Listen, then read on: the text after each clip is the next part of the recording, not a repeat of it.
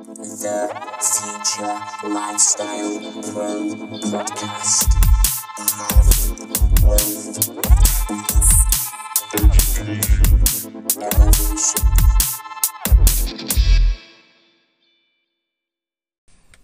Hey, what's happening? Hope you're well.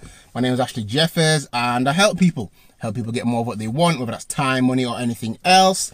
Last week I talked about the fact that when people are in a situation, they can't always see the full picture because they're in it.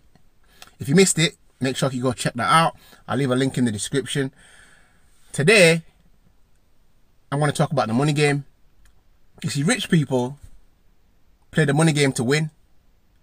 The poor and middle class play not to lose. Most people are playing the money game on defense and not offense. Think of any sport or game that you play strictly in defense, and what are your chances of winning? Slim to none, right?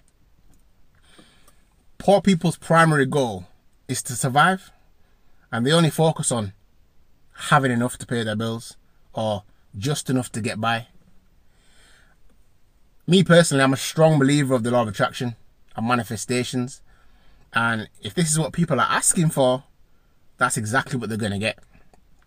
Imagine going into a restaurant, ordering a cheeseburger, and then when the cheeseburger comes, you was like, "What's this?"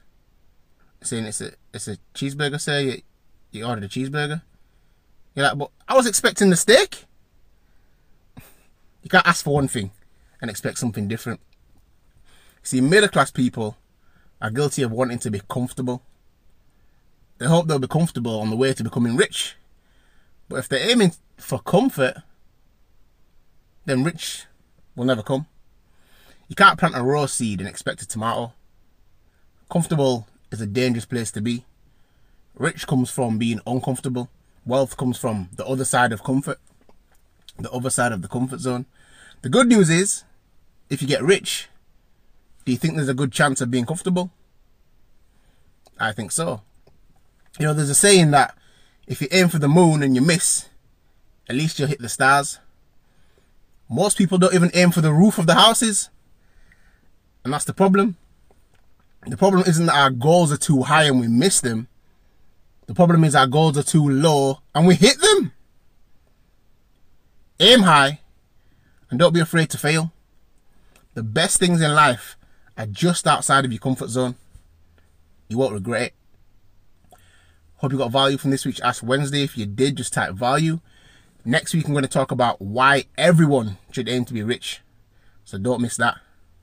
Enjoy the rest of your evening. Hashtag Ash Wednesdays.